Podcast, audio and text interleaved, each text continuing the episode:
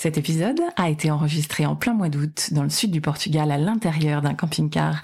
Vous entendrez donc des voitures passer, du soleil briller, des oiseaux chanter, la vie quoi. À coup de pourquoi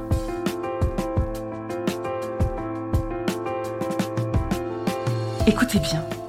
Ici, les spécialistes de la résilience, les survivants du cancer, vous raconter leur traversée, leurs chocs, leurs peurs, leurs espoirs et leurs choix face à cette maladie qui les transformera à tout jamais.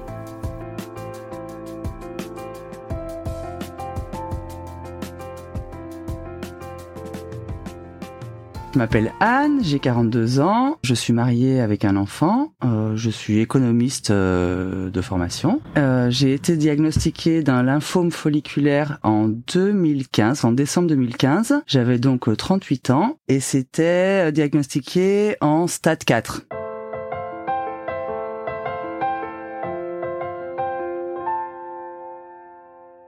Anne. Salut Magali.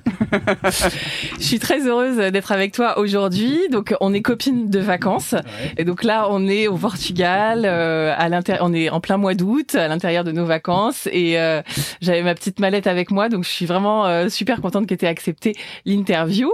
Donc ma première question bien sûr c'est comment tu vas? Je vais très bien. Et ça me fait très plaisir aussi de pouvoir partager ce moment avec toi. Alors explique-nous là, il va falloir que tu nous racontes toute ton histoire, bien sûr. Explique-nous quand cette annonce est tombée dans ta vie. Je venais d'avoir mon fils. Euh, Ernest. Ernest, exactement. Et euh, dix mois après sa naissance, plus ou moins, j'ai commencé à euh, noter un ganglion euh, à l'aine. Je me tracasse jamais vraiment euh, pour la santé. Je me suis dit, c'est pas, c'est pas très grave. Et puis le temps passe, et puis ce ganglion grossit. Et un jour à la plage, mon mari me dit, ça devient quand même un peu gros, donc il faut. Par exemple, ça se voyait à l'œil nu. Bon, après, il fallait le savoir, il fallait regarder cet, cet endroit-là, mais c'est vrai que c'était, ça devenait quand même assez imposant. Et c'est vrai qu'à la plage en maillot de bain, ça se voyait un peu plus, quoi. Mais c'est vrai que j'étais en pleine forme, j'étais vraiment en bonne santé. On avait la pêche, on bougeait beaucoup. Euh... T'étais loin de d'imaginer quelque chose comme ça. Ah, totalement. D'accord. Bah, quand il m'a fait la remarque euh, que ça devenait un peu gros, euh, bah, je me suis dit, je vais quand même en parler euh, à mon médecin. Et lors d'une visite, je lui ai dit, ah, j'ai ce ganglion là. et il m'a dit, ça fait longtemps. Je dis, bah oui, ça commence à faire. Et puis donc, il m'a fait une série d'analyses de sang pour regarder un peu ce qui se passait. Il faut dire, vous habitez en Espagne. Hein. Vous On habitez habite à Barcelone. Barcelone ouais. Et le médecin que j'ai de famille n'est pas quelqu'un de très alarmiste. Donc, bon, bah, au, à la, l'analyse de sang qu'il m'avait fait faire, c'était assez euh, basique et euh, il avait rien trouvé. Sauf que ça continuait de grossir. Hein. Parce que normalement, un ganglion, on te dit, ça peut rester trois semaines, un mois, mais si ça reste plus longtemps, c'est quand même bizarre. C'est compliqué quand tu es étranger en Espagne euh, au niveau médical, donc j'ai fait de moi-même quelques imageries et tout ça, mais de nouveau euh, pas euh, pas de réponse. Ça te satisfaisait pas Tu te disais pas ok cool Je me disais que c'était pas normal. Et puis j'ai changé de médecin qui lui m'a dit écoute va dans une clinique spécialisée et il m'a tout de suite recommandé un, une clinique oncologique et là j'ai commencé un peu à stresser quoi. Bah là, Et, du coup, euh, ça, ça prend une autre tournure un petit Ça peu. prend tout à fait. T'as commencé à penser à un cancer éventuellement. Ah ben là tu commences à flipper en fait. Tu sais pas ce que t'as, il y a personne qui trouve, on te dit va voir euh, dans un centre oncologique, euh, tu stresses et en fait je pense que c'est ça qui était le plus dur, c'était de pas savoir ce que j'avais. On commence les analyses, on commence à parler euh, d'adénopathie, on commence à parler de, de lymphome euh, Hodgkin, c'est tout ça. Et là, toute seule à la maison, je commence à paniquer, à fondre en larmes sous la douche, euh, à vraiment me dire qu'est-ce qui m'arrive? Euh, mon fils, il avait euh, un an, même, enfin oui, un an. Et là, je me dis qu'est-ce qui se passe, quoi? Bah, je fais les analyses et en décembre 2015, on me dit voilà, t'as un lymphome euh, folliculaire et euh, il faut euh, complémenter un peu les analyses pour diagnostiquer le, le stade. Et euh, donc il faut faire une biopsie de la moelle osseuse, un scanner complet et Et donc du coup, le, le diagnostic lymphome folliculaire, déjà c'est quelque chose de cancéreux, tu Ouais. le sais. ouais. T'as le souvenir de cette annonce Ah ben c'était l'effondrement total. C'est, euh, je me rappelle, euh, je sors de la clinique, j'étais avec Benjamin, mon mari, et là, en sortant, euh, je fonds en larmes complet. J'avais l'impression que c'était la fin. Qu'on t'annonçait une fin, quoi. Voilà. Après, il a fallu que je fasse plus d'analyses pour diagnostiquer le stade. Mais à partir du moment où j'ai pu mettre un mot sur ce que j'avais, qu'on a, on a diagnostiqué le stade et tout ça, j'étais quelque part un peu rassurée de savoir qu'est-ce que je devais faire. Ça te met sur une route quand même, sur un chemin, quoi. Moi, c'est ça mm. qui, c'était la panique, c'était de pas savoir quoi et comment gérer tout ça. Le stade 4, parce que ça fait très peur le stade 4 en fait. Moi, je, moi qui ai connu un cancer du sein, euh, pour moi un stade 4 c'est un stade terminal pratiquement quoi. Mais euh, pour toi c'est pas le cas, hein, c'est ça? Non, parce que comme euh, voilà c'est un cancer qui évolue lentement, donc en fait stade 4 ça veut dire que en fait t'as tous les les ganglions lymphatiques qui gonflent au-dessus du diaphragme mais en dessous. déjà ça c'est stade 3 et puis quand ça atteint la moelle osseuse c'est stade 4 donc c'est ce que j'avais. Alors le lymphome folliculaire, c'est pas un cancer très euh, agressif, on va dire. Donc c'est un cancer qui évolue très lentement et euh, c'est pour ça que souvent quand on le diagnostique, euh, c'est dans un stade déjà assez avancé. Normalement, on le diagnostique à des personnes qui sont beaucoup plus âgées, qui ont 70, 65, 70 ans. Moi, il s'avère que c'était à 38 ans.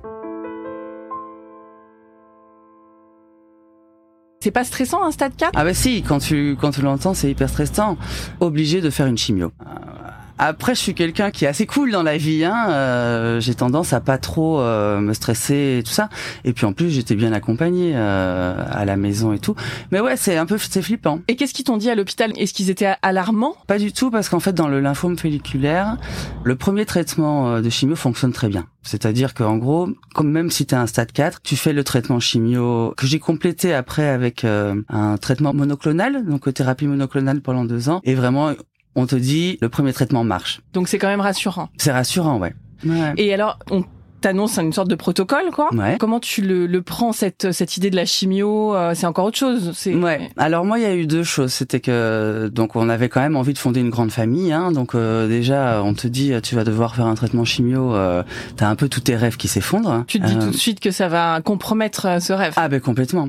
Et alors mon médecin, j'en ai fait part à mon médecin euh, qui m'avait diagnostiqué et il m'a dit bon, euh, c'est un stade 4, c'est vrai, mais c'est aussi un cancer qui évolue lentement.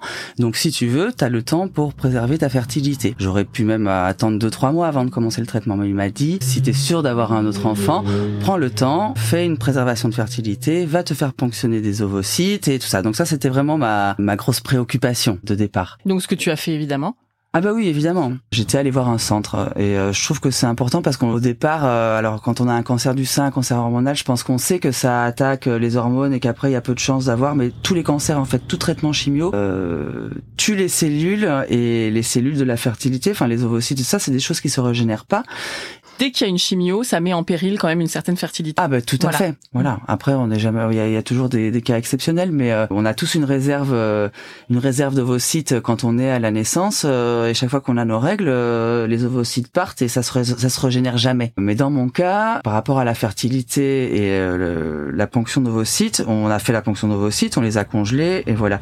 Maintenant, il faut savoir que quand on congèle les ovocytes, au moment de les décongeler, il y a beaucoup de chances qu'il y en ait qui qui survivent pas en fait. Et c'est beaucoup mieux euh, si on est en couple à ce moment-là de les féconder pour congeler des embryons plutôt que des ovocytes parce qu'un embryon a plus de chances de survivre à une décongélation qu'un ovocyte seul. Ça il faut le savoir. Hein. Ah bah oui, il faut le savoir, c'est hyper important. Et moi dans mon cas donc on l'a pas fait. Bon, j'avais 16 ovocytes congelés et je pensais que c'était bingo qu'il y aurait pas de problème. Bah, quand j'ai eu euh, passé les deux ans et demi, euh, les six chimios plus les deux ans de rituximab qu'on m'a donné le hockey pour le faire, bah, je suis allé voir ma clinique gynécologique et je leur ai dit bah c'est le moment. On a tout décongelé et en fait il y en a aucun qui a marché. Zéro sur les 16. Zéro sur les 16.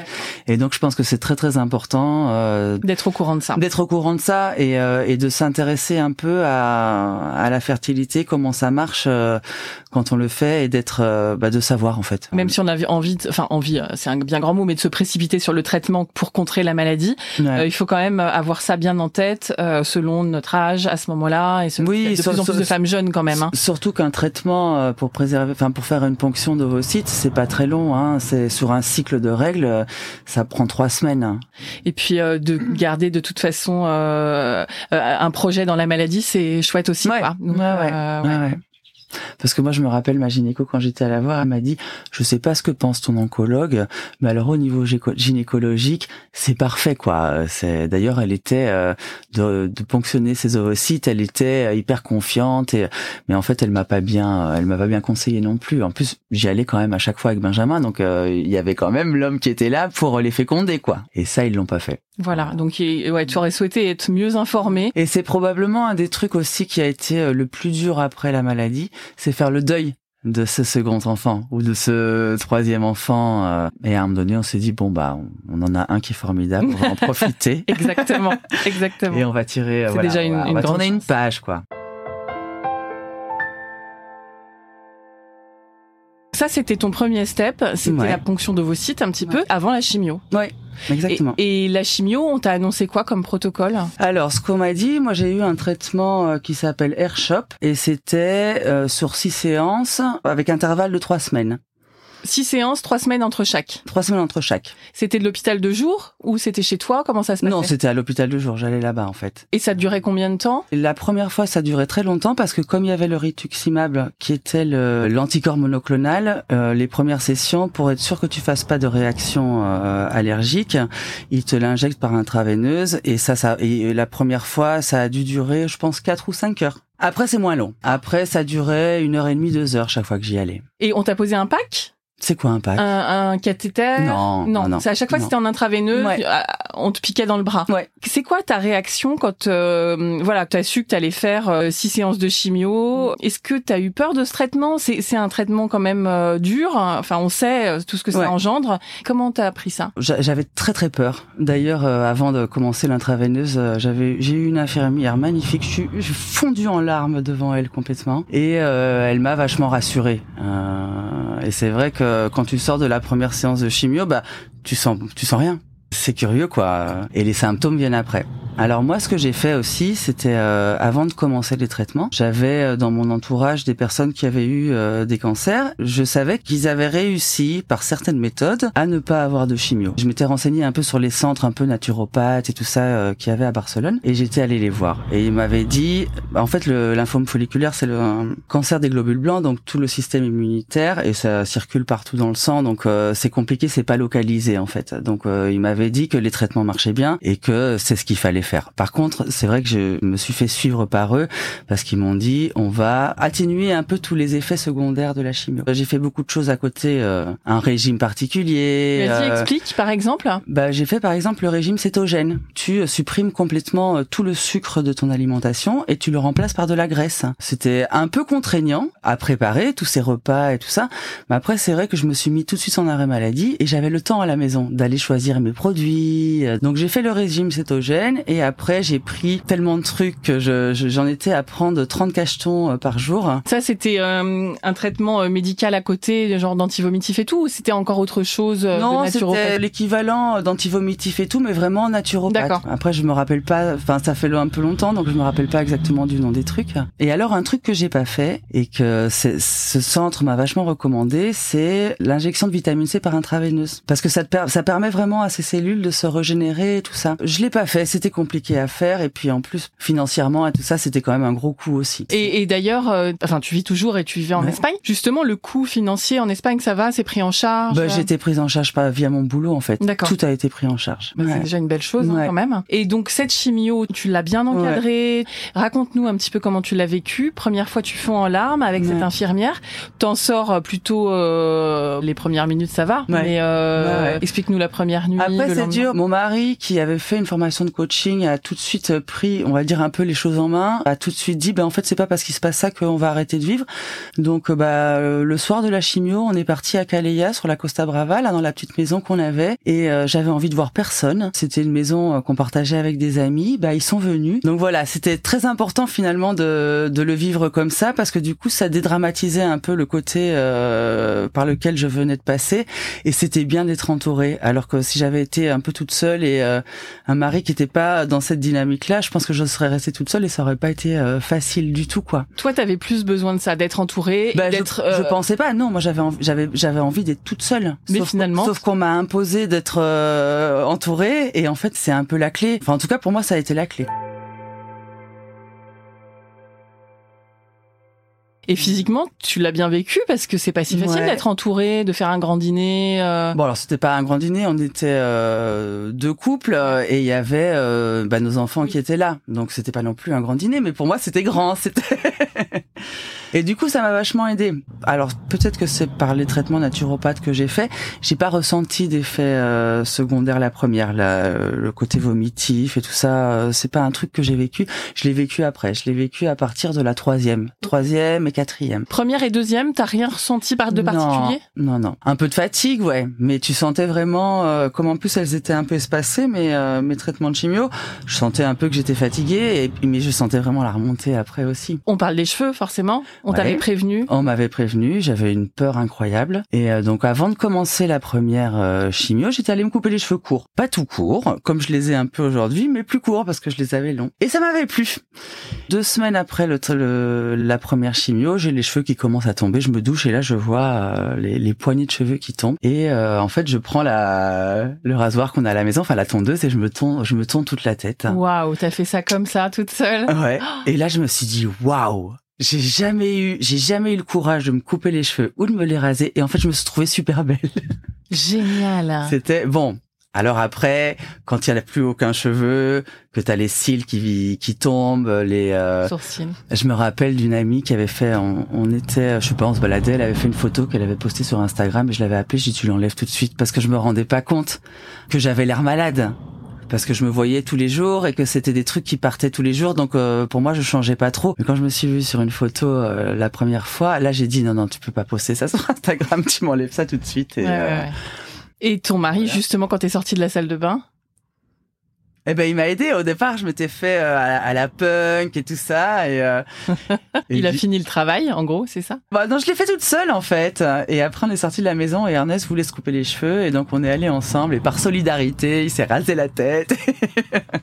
Ernest ou ton mari? Non, Ernest, mon fils, Bon. il les avait trop longs et euh, du coup, on est allé avec chez le coiffeur. Il a fait, je les veux tout court aussi. Et, euh, il avait un an et demi, même pas quoi. Ouais, Super. ouais. C'est quand même des moments euh, dont on se C'est des souvient. moments durs, mais c'est vraiment des moments dont on se souvient. Bien en sûr, hein. Cette chimio, euh, est-ce que tu t'es senti justement euh, diminuer éventuellement dans le regard des autres? Qu'est-ce que déjà, est-ce que tu portais des turbans? Comment tu faisais toi? Euh, alors déjà quand je me suis rasé les, les cheveux parce que ça tombait, on se retrouvait juste après avec des copains pour boire un verre et là ils m'ont tous dit waouh t'es canon et tout ça donc euh, j'ai pas du tout eu le problème du, Du regard de l'autre. du regard de l'autre. J'avais des gens qui m'avaient passé plein de turbans et tout ça avant de commencer la chimio. Moi j'en avais acheté plein aussi, enfin plus des des bonnets en fait euh, qu'en fait je trouvais moche. donc au début je mettais un peu des turbans et en fait j'ai totalement assumé le fait de pas avoir de cheveux. Boule à zéro, quoi Bah tu- boule à zéro. Et en plus j'aimais bien parce que je me suis rendu compte que derrière sur tout le, toute la tête, j'avais un losange, une tache de naissance en losange que j'assumais tout à fait et ça faisait un côté un peu, euh, un peu comme je te disais tout à l'heure punk. Voilà, donc je me maquillais un peu plus évidemment et tout ça, mais euh, je l'ai, je l'ai pas mal vécu en fait. Euh, j'ai assumé ce côté-là euh, complètement. Après, euh, voilà, c'est vrai que j'ai peut-être un physique qui s'y prête ou voilà, c'est pas le cas de tout le monde. C'est pas facile pour tout le monde non plus. Quand je mettais des turbans, je mettais des turbans un peu à l'africaine où je faisais du volume Oui. parce que On n'a pas de volume quand on on n'a a, pas de cheveux. on a c'est- aucun volume. ouais, c'est c'est c'est moche. Et c'est vrai que quand on faisait des, des sorties, parce qu'on avait un, on avait un petit rituel avec mon mari, avant chaque chimio, on se faisait un petit resto étoilé. Et donc, euh, quand on se faisait ce petit resto étoilé, je me mettais un turban que je faisais monter sur ma tête, euh, juste pour donner du volume et pour, euh, voilà, pour dans le resto aussi, pas avoir le regard sur moi, pour vraiment profiter de, de ce moment qu'on qu'on avait et qu'on vivait, quoi. Tu parlais de régime cétogène. Enfin, tu faisais des entorses Ah, mais je faisais ça. des entorses, Ouais, voilà, ouais. c'est ça. Mais c'est vrai qu'il y a des petits trucs que- j'ai gardés de toute cette période-là. Je mets plus jamais de sucre dans mon café. Je m'achète plus jamais des trucs sucrés. Je, en général, les encas que je fais, c'est des fruits secs euh, ou des trucs plus salés ou. euh, T'as gardé une, une Ouais. alimentation un petit peu différente. Ouais. euh. Et alors, cette annonce qu'on t'a faite de cancer, comment tu as fait avec ton petit garçon? Est-ce que tu lui en as parlé? Il était petit. Ouais. Donc euh, quand euh, mes cheveux vont commencer à tomber, que je les ai rasés, j'ai un peu, je lui ai expliqué. Mais bon, par contre, c'est vrai qu'il a, lui, il a un côté très maman quand même. Je pense que c'est parce qu'il s'est rendu compte que j'avais vécu un truc quand il était tout petit et qu'il a, il a peur un peu de me perdre. Tu ressens ça maintenant? Je le ressens un peu, ouais. Et en dehors d'Ernest, ton entourage, peut-être familial, tu as, est-ce que tu as un souvenir de comment tu as transmis cette nouvelle Est-ce que ça a été difficile? Ah bah c'était c'était pas facile. J'ai donc j'ai appris que j'avais ce cancer le 15 décembre. Euh, le 23, on rentrait en Belgique dans ma famille euh, passer Noël. Donc euh, voilà, ils étaient très très paniqués, euh, probablement plus que moi. Donc j'ai essayé vachement de les rassurer.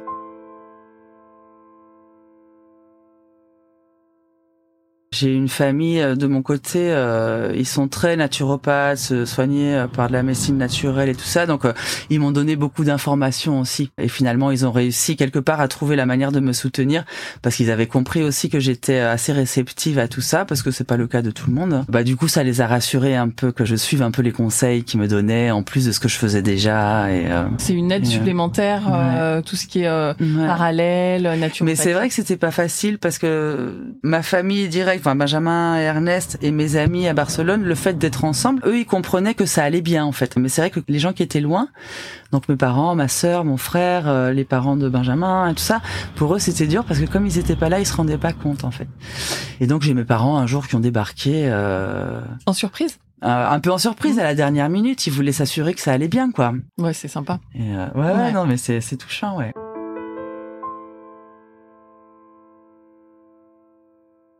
Donc première chimio, mhm. deuxième, troisième. Là, ça commence à être un peu dur. Troisième, ça, commençait à être un peu dur, ouais. Qu'est-ce que tu ressens euh, Après la troisième chimio, on décide d'aller faire un week-end au Cap d'Agde avec euh, donc Benjamin et Ernest pour retrouver ses parents à lui. Et déjà dans la voiture, euh, il y avait trois quatre heures de route. Là, j'avais un peu la nausée tout ça. Et j'ai pas dormi de la nuit. Je me suis levé toute la nuit pour vomir. ça n'allait pas du tout. Et la quatrième, pareil. Pas dormir pendant deux jours à vomir toutes les nuits euh, malgré euh, tous les trucs d'aide que je faisais à côté. Et après la quatrième, il s'est passé que j'ai chopé une infection. J'ai commencé à avoir de la fièvre. Et Puisque euh, on n'a plus de défense quand même quand défense, on est en chimio. Et là, les médecins m'avaient dit dès que tu commences à avoir un peu de fièvre, il faut nous appeler tout ça. Donc je commence, je me trouve un peu chaude, 37,5. Bon, on va attendre, ça va, 38. il était tard, il était 11 heures du soir. Et là, Benjamin me dit mais non, mais tu vas à l'hôpital. Et il y avait Ernest qui dormait et tout ça, donc lui, il allait pas m'accompagner. Moi, je dis, on va attendre demain matin. Et Benjamin me dit, non, non, tu, j'appelle un taxi, tu montes dans le taxi et tu pars. Bon, bah, d'accord. Et là, bah, en fait, je suis pas rentré à la maison. Euh, ils t'ont gardé? Ils m'ont gardé, ouais. T'avais quoi euh, Bah j'avais, euh, alors je me rappelle plus exactement le terme, c'était euh, neutropénie ou neutropanie. Bon bref, c'est euh, une infection et les défenses vraiment trop trop basses et euh, j'avais besoin d'être sous antibiotiques par intraveineuse et tout ça. Euh. Ouais, donc il a bien fait de commander un taxi. Ouais, C'est fou, hein, on recule et on recule, ouais. En fait, il, ouais. C'était surtout à cause de mon petit bout, je l'avais jamais laissé et il dormait en plus. Et je pouvais pas lui dire. Hein. Et donc euh, voilà, j'avais peur de le laisser, j'avais peur d'y aller aussi, de savoir qu'il y avait un truc qui n'allait pas avec ma température qui montait. Bien sûr. Hein. Mais bon, finalement, j'ai bien fait, hein. Mais euh, ils m'ont quand même gardé euh, neuf jours. En plus, pour la petite histoire, euh, c'était en plein milieu du. Il y a un festival à Barcelone, le Primavera Sound, et c'est un petit rendez-vous annuel qu'on a avec pas mal de copains de Paris, euh, de Nice et tout ça qui viennent. Et c'était en cette pleine pleine période là. donc j'étais dégoûté. et je crois que c'est pour ça que je reportais le moment d'aller à l'hôpital. Je savais qu'il allait me garder. ah bah bravo.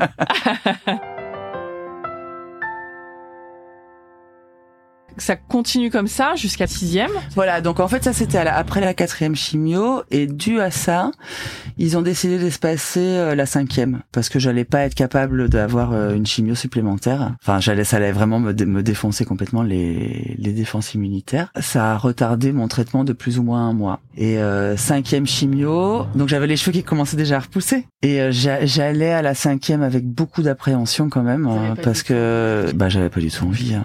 avec les deux dernières que j'avais passées là, plus la semaine à l'hôpital. Ah, parce que puis en plus tu te dis que ça va être euh, évidemment pire encore, quoi. Ouais, euh. J'avais vraiment très peur. Et finalement, les, les, les effets secondaires ont pas été aussi euh, durs que la 3 et la 4, mais quand même, quoi. J'étais, j'étais pas bien, j'en avais marre, je voulais que ça s'arrête. Euh, Je, je voyais pas le bout. Je voyais La- pas le bout. C'est dur la fin, Ouais. la dernière. Ouais. Cinquième, puis sixième, Et la puis dernière. sixième, La dernière, ouais. Et là, fiesta. après, juste après Non, t'as attendu un peu. non, pas juste après, parce que j'étais quand même pas. Après euh, avoir vomi. J'étais pas en grande grande forme. Mais t'as célébré la fin, c'est ça que Mais j'ai célébré la fin. Comment vous avez fait ça? Ah ben on s'est fait un resto étoilé. Ah bah voilà. ok, donc fête pour célébrer ça. Et ton protocole, du coup, c'était six séances de chimio. Ouais. Est-ce qu'il y avait autre chose? Oui. Oui. Alors après, c'est ça un peu euh, qui est difficile, c'est que tu as l'impression que tu as fini. Et dans mon protocole, j'avais deux ans de rituximab. Donc Alors qu'est-ce que c'est ça? c'est euh, thérapie monoclonale. Mais en gros, c'est pour renforcer le, le le traitement de la chimio. Ça continue à attaquer les cellules sur un certain aspect. Et c'est dans le cas de mon cancer, parce que à part- le cancer que moi j'ai eu, c'est un cancer qui peut quand même euh, revenir. Il y a un risque de récidive assez euh, important. Donc ça permet d'allonger la période de rétablissement, de ça rémission, ouais. Et euh, donc de l'allonger et de faire en sorte qu'elle soit pas aussi, euh, qu'elle se transforme pas en quelque chose d'agressif après, D'accord. parce que c'est un cancer qui peut se transformer en quelque chose d'agressif. Après, en Ouais. récidive, tu En veux dire. récidive, ouais. Et là, les deux ans, c'était, euh, moi j'ai trouvé ça un peu dur parce que tu fais la dernière chimio, t'as l'impression que c'est fini, et puis en fait tu dois retourner quand même à l'hôpital. euh, À quel rythme? Comment ça se passe? Alors, c'était tous les deux mois et euh, c'était des injections dans le ventre. Donc c'était assez rapide, c'était pas très très contraignant et en plus il n'y a pas d'effets euh, secondaires comme la chimio au niveau euh, défense euh, système immunitaire, perte de cheveux, c'était pas Tu enfin voilà, peux continuer à bosser. complètement ouais. Mais c'était quand même tous les deux mois. Tu dois retourner à l'hôpital quand même tous les deux mois. Et puis tu dois retourner dans ce couloir où euh, t'entends les bips des machines et t'es encore dedans. Et donc c'est dur. Et même à- et même après quand tu termines après deux ans, tu te dis c'est la fin. Et puis là, ils te rappellent pour faire les, les contrôles, pour faire, euh, c'est vraiment un truc sans fin, quoi. Alors maintenant, t'es à combien de temps? T'as combien de temps de rémission? 2016, Ouais. donc j'ai cinq ans de rémission. Est-ce que t'as encore des checks Ouais. Alors euh, j'ai eu au départ euh, les neuf premiers mois, j'avais des checks tous les trois mois. Ça s'est espacé en six mois. Qu'est-ce qu'on te fait? Après six mois, c'était un scan total, un PET scan, ouais. À un an aussi, c'était un PET scan, et entre ça, c'était par prise de sang. Donc là, c'est aujourd'hui, c'est prise de sang et palpation euh, des zones des zones lymphatiques, donc euh, euh, l'aine, euh, sous les bras, le cou, euh, et la dernière, euh, ça remonte un peu quand même à. J'ai l'impression que ça fait longtemps parce que j'ai fait la prise de sang, j'ai raté le rendez-vous. Mais je me palpe tous les jours, donc euh, je, je sais que j'ai pas de ganglions. Mais la prise de sang était nickel. Super. Ouais. Ok. Ouais.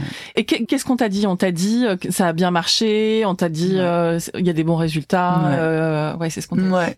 Rémission de 5 ans. Et toi, où tu en es maintenant à 5 ans? Déjà, est-ce que tu as eu peur pendant les traitements et est-ce que tu as peur maintenant Où tu en es? Comme je t'ai dit, j'ai eu très très peur avant les traitements parce que je savais pas ce que j'avais et je savais pas ce qu'il fallait faire. J'ai eu quand même peur pendant les traitements parce que ça a été un peu lourd. Pas au début non, mais à la fin ça a été un peu lourd. Aujourd'hui, j'ai pas peur.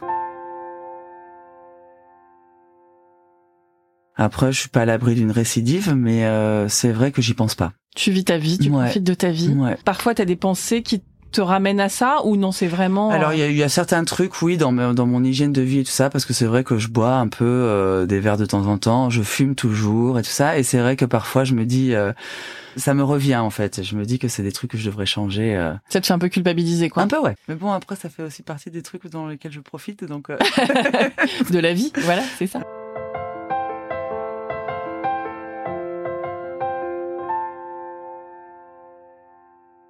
T'as dit que tu gardais un petit peu euh, une alimentation un petit peu différente. Est-ce que tu fais du sport? Qu'est-ce que tu fais euh, justement pour euh, te donner les meilleures chances euh? L'alimentation, bon, je maintenant j'ai un peu, euh, je fais moins attention qu'avant, euh, malgré que par habitude j'ai quand même supprimé pas mal de sucre. Mais c'est vrai que je me suis remise à faire du sport que je faisais pas avant, et je le sens vraiment dans dans ma forme en général, quoi. J'ai plus la pêche, j'ai fait beaucoup de yoga, et puis là je me suis mise à courir, j'adore ça. Et ça te fait du bien? Ah, ça me fait un bien fou. Et du Ouais. surf aussi. Et je surfe aussi. On y va? On y va, allez, c'est parti. Merci Anne. Merci à toi. Si cet épisode vous a plu, vous pouvez vraiment nous aider à le rendre plus visible en lui donnant 5 étoiles sur Apple Podcast et en rédigeant votre commentaire. Merci.